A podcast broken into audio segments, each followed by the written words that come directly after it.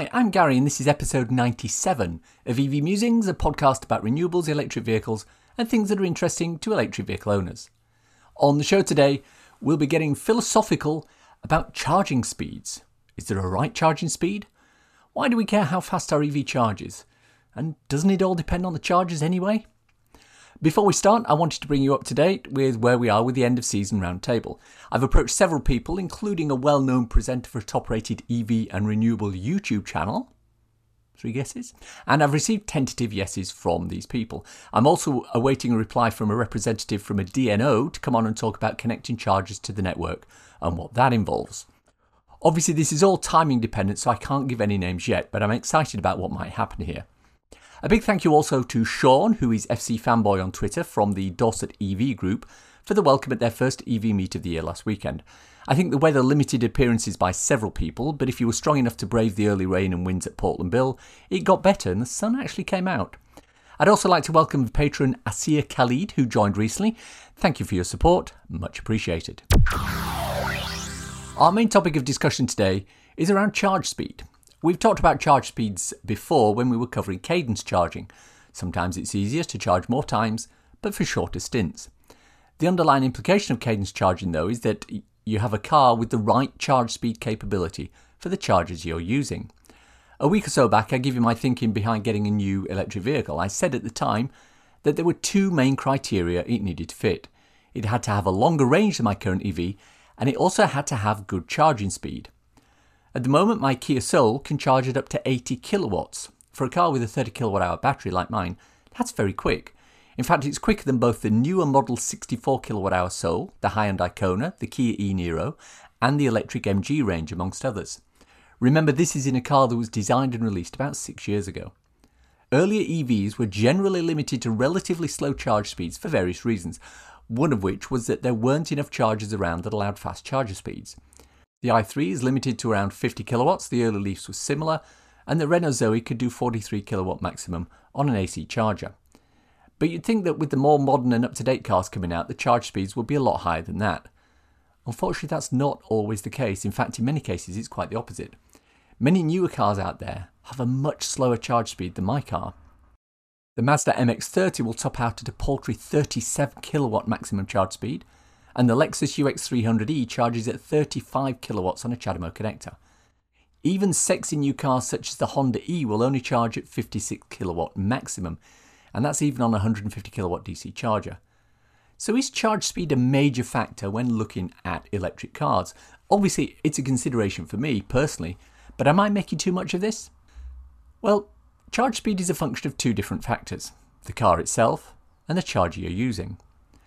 As I've already indicated, even if a charger can provide mm, 350 kilowatts of charge speed, a car that's limited into what it can receive will still charge slowly. The MX30 averages 34 kilowatts of charge speed, regardless of what speed of charge you're on. Likewise, a car that can charge at 250 kilowatts would be limited to 50 kilowatts of charging if it's on a 50 kilowatt charger itself. At the moment, according to ZapMap, the number of chargers that can charge above 50 kilowatts is dwarfed by the number that charge at 50 kilowatts or less.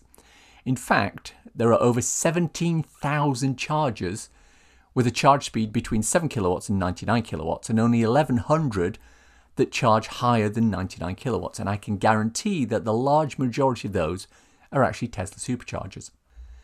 Finding a statistical breakdown for charges of 50 kilowatts and above versus 50 kilowatts and below is a lot more difficult, but from personal experience, I know that there are lots of legacy units sitting at 50 kilowatt charge speed. As the rollout of new chargers proceeds at pace, you can be assured that the number of chargers that will be available with speeds above 50 kilowatts will increase, but we don't really want to get rid of the 50 kilowatt chargers just yet either, and there's a reason for that. You see, another factor to bear in mind with 50 kilowatt chargers is that cars that charge at higher speeds can make better use of slower chargers. A BMW i3, for example, will charge around 43 kilowatts on a 50 kilowatt charger, building slowly to peak at 50 kilowatts at about 85% state of charge, from where it will slow down dramatically to preserve the battery. Whereas an Audi e-tron will charge at a constant 50 kilowatts right up to 100% on that same charger. The Volkswagen ID3 and presumably the ID4 will charge at 50 kilowatts on a 50 kilowatt charger right up to about 82%, where it too will drop to preserve the battery. Same for the Jaguar I-Pace. But again, this isn't common for all cars with high charge speeds.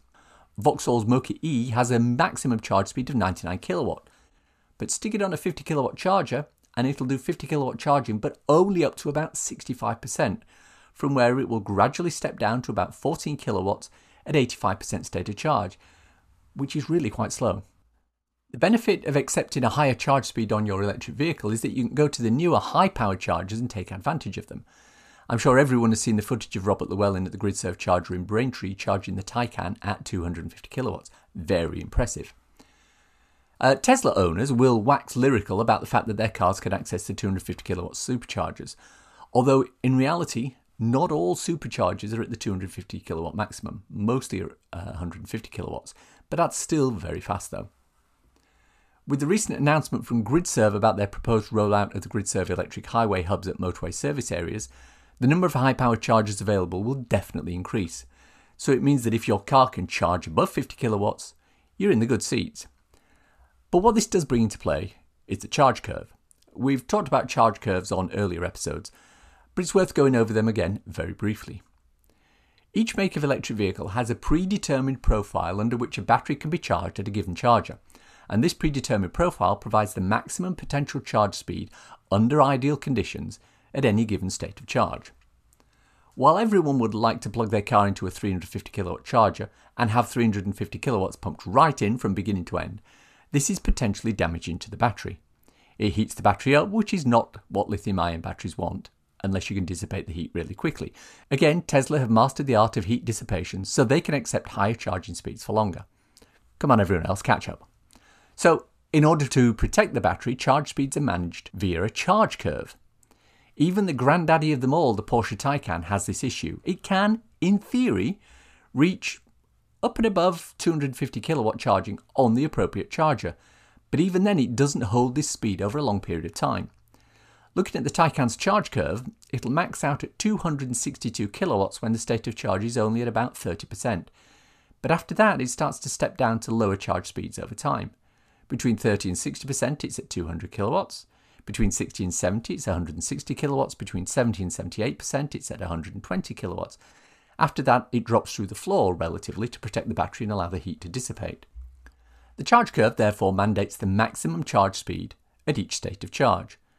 It doesn't matter what the maximum charge speed is or what the unit can deliver. If the charge curve says you'll only get 80 kilowatts at 50% state of charge, you'll only get 80 kilowatts maximum. And remember, these charge curves only exist under ideal conditions.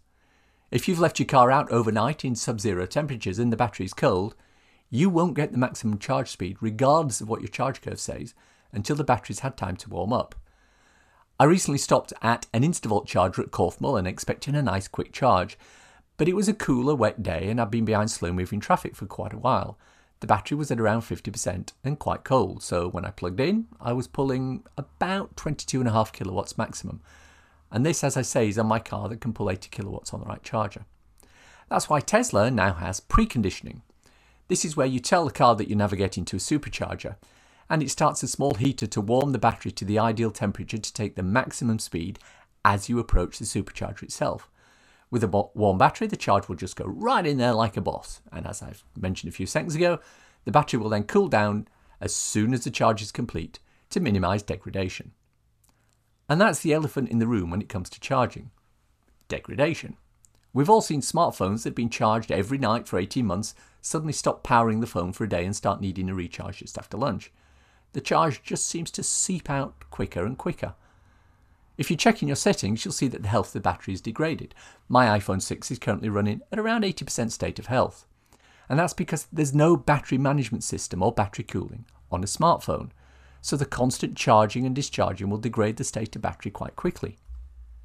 Now, when you've got a new iPhone battery that can be bought for around £25 off, off Amazon, it's not a major issue. When a new battery pack for a car can be in the region of £10,000, as it is for some Teslas, it becomes more critical to ensure it lasts as long as possible. And that's why EVs have battery management and heat management systems to maintain battery health. And that's why every car has a charge curve. But what's the impact of different charge speeds on a journey? Exactly how much slower is it to charge on a 50 kilowatt charger than a 100 kilowatt charger, for example? Well, that obviously depends on the charge curve. But using a better route planner, we can make an attempt at calculating this. In a better route planner, there is an option if you choose the new Skoda Enyaq 60 to calculate uh, distances and routes using the basic 50 kilowatt charging or the full charging capability of the Enyaq 60, which is 100 kilowatts. The charge curve for the Skoda is flat at 100 kilowatts from 0 to 30%, with a gradual de- decrease to 50 kilowatts at 70%, then a steep drop at 80% down to around 20 kilowatts. So let's look at a journey from Brighton to Glasgow and plug the figures into Better Route Planner. With the Skoda Enyaq with the basic 50 kilowatt charging, the journey time is 10 hours and 27 minutes for 466 miles, and that includes four charge stops for a total of 2 hours 37 minutes. With the Skoda Enyaq with full speed charging, up to 100 kilowatts, the journey time is 9 hours 38 minutes for 472 miles, and that includes 5 charge stops for a total of 1 hour 53 minutes. The 6 mile difference is because we're navigating to slightly different charges with higher charge speeds. So the ability to charge at a higher speed will cut around 50 minutes off a 470 mile journey. If you're in a hurry to get somewhere, that 50 minutes could make all the difference. If you're going there anyway and believe the journey is part of the, des- the destination, then 50 minutes might be a price you're willing to pay for slower charging. So, do you need faster charging for your EV? Well, the short answer is no. The long answer is it depends. If you're one of those with home charging who rarely travels beyond the range of your car and is happy to plug in your Type 2 cable overnight, then it really doesn't matter how fast your car charges. You don't need it. Plug in before you go to bed, wake up to a full battery. Magic. If you're also someone who regularly charges your car up on public DC chargers, but you only use 50 kilowatt ones, for example, some of the older BP Pulse ones, the PodPoint ones, some of the Osprey ones, and generally the Instavolt ones, then the charge speed is, again, fairly irrelevant. You'll get something around 40 to 49, 50 kilowatts on those units. If you're someone with a vehicle that can only charge at a maximum of 50 kilowatts, then rapid charging at high speeds isn't really available to you, so you don't need it. That's your i3 drivers, your early Leaf drivers, your Mazda MX30 drivers, and similar. But if you've got a larger battery and you're regularly doing multiple public charges on units with the potential to provide a high power charge, then you're going to want a faster charging car to take advantage of that power. But that then raises the prospect of another aspect of rapid charging that's starting to become more and more prevalent blocking rapid chargers. Here's the situation you're in a Porsche Taycan on a long distance run. You find yourself at, for example, the BP Pulse Mini Hub in Hammersmith. The 450 kilowatt chargers there are being used, and the only charger available is the old 50 kilowatt unit that they have there from the original install. That's fine, you think, I'll use that.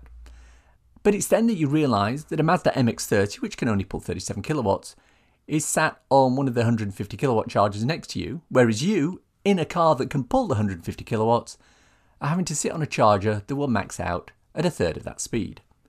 Not ideal. But that's a completely different discussion, which goes alongside the one about plug in hybrids that can only charge at 7 kilowatts using a DC rapid charger instead of charging at home. How can we deal with that? I think that's a topic for a different podcast. It's time for a cool EV or renewable thing to share with your listeners. Instavolt have an app. Yes, I know we don't really want more charging apps and everything should be contactless and simple. Well, with Instavolt it is. It's contactless, it's simple, swipe and pay, no problem. They're number one in open charging networks for a reason. But the app also lets you do a couple of things that are quite nice too. For a start, you can initiate and terminate a charge on the app. Just find the charge you're at, slide the icon for the appropriate connector to the left to start. It doesn't cost any more, it means you can start and stop your charge from inside the car, which is great when it's wet, believe me. And if needed, you can get VAT receipts from within the app as well. Now, because this is a connected world, there's also a referral scheme. So anyone who gets the app and uses code VI7UM, Victor India 7 Uniform Mike, will automatically get a £5 credit for them and £5 for the EV Musings account. Head to the App Store or Google Play and search for Instavolt. You know it makes sense. And that's the show for today. Hope you enjoyed listening to it. If you want to contact me, I can be emailed at evmusings at gmail.com. I'm also on Twitter at musingsev. If you want to support the podcast and newsletter, you are subscribed to the newsletter, right? Please consider contributing to becoming an EV Musings patron. The link's in the show notes. If you want a quick reference ebook to read on your Kindle, I wrote a little something called So You've Gone Electric. It's available on Amazon worldwide for the measly sum of 99p or equivalent, and it's a great little introduction to living with an electric car. Links for everything we've talked about in the podcast today are in the description. If you've enjoyed this podcast, please subscribe. It's available on iTunes, Spotify, Stitcher, wherever you get your podcasts. Please leave a review, preferably five stars, as it helps raise visibility and extend our reach in search engines. If you've reached this part of the podcast and you're still listening, thank you. Why not let me know you've got to this point by tweeting me at MusingsEV with the words faster, better. Hashtag if you know, you know. Nothing else. Thanks as always to my co founder Simon. Just thanks this week. As always, thanks for listening. Bye bye.